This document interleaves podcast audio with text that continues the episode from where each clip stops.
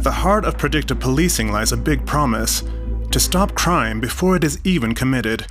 This is done by combing through masses of data. Some programs focus on potential crime scenes.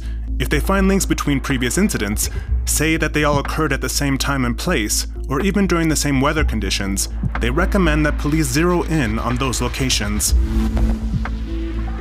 Other programs predict what they consider to be potential offenders, they scan the criminal and personal histories of individuals for so called risk factors, like previous arrests or even dropping out of school, and come up with a list of who is likely to break the law. Law enforcement agencies deploy these programs in over 50 countries, Western democracies, and authoritarian governments.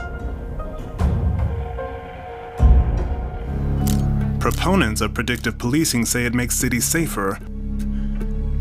But the approach has caused outrage among human rights advocates. They warn that it increases discrimination. The programs, for instance, often flag low-income communities or minority neighborhoods as alleged hotspots, prompting the police to patrol those areas more than others.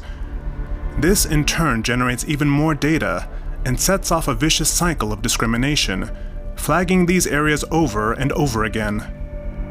Similarly, the programs tend to single out low-income people and minorities as potential offenders.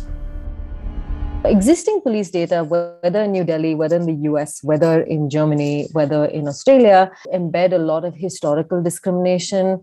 Um, they do embed systemic problems such as racism or casteism or even sexism. Now we're taking all of this data that is you know seemingly objective and correct but is in reality quite biased and discriminatory especially towards minority populations we take that as being the ground truth on which the computer kind of like learns what patterns exist.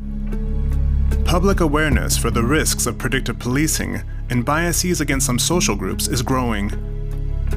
In the US, amid a debate over systemic racism and how to reform policing, some police departments stopped using facial recognition and predictive policing.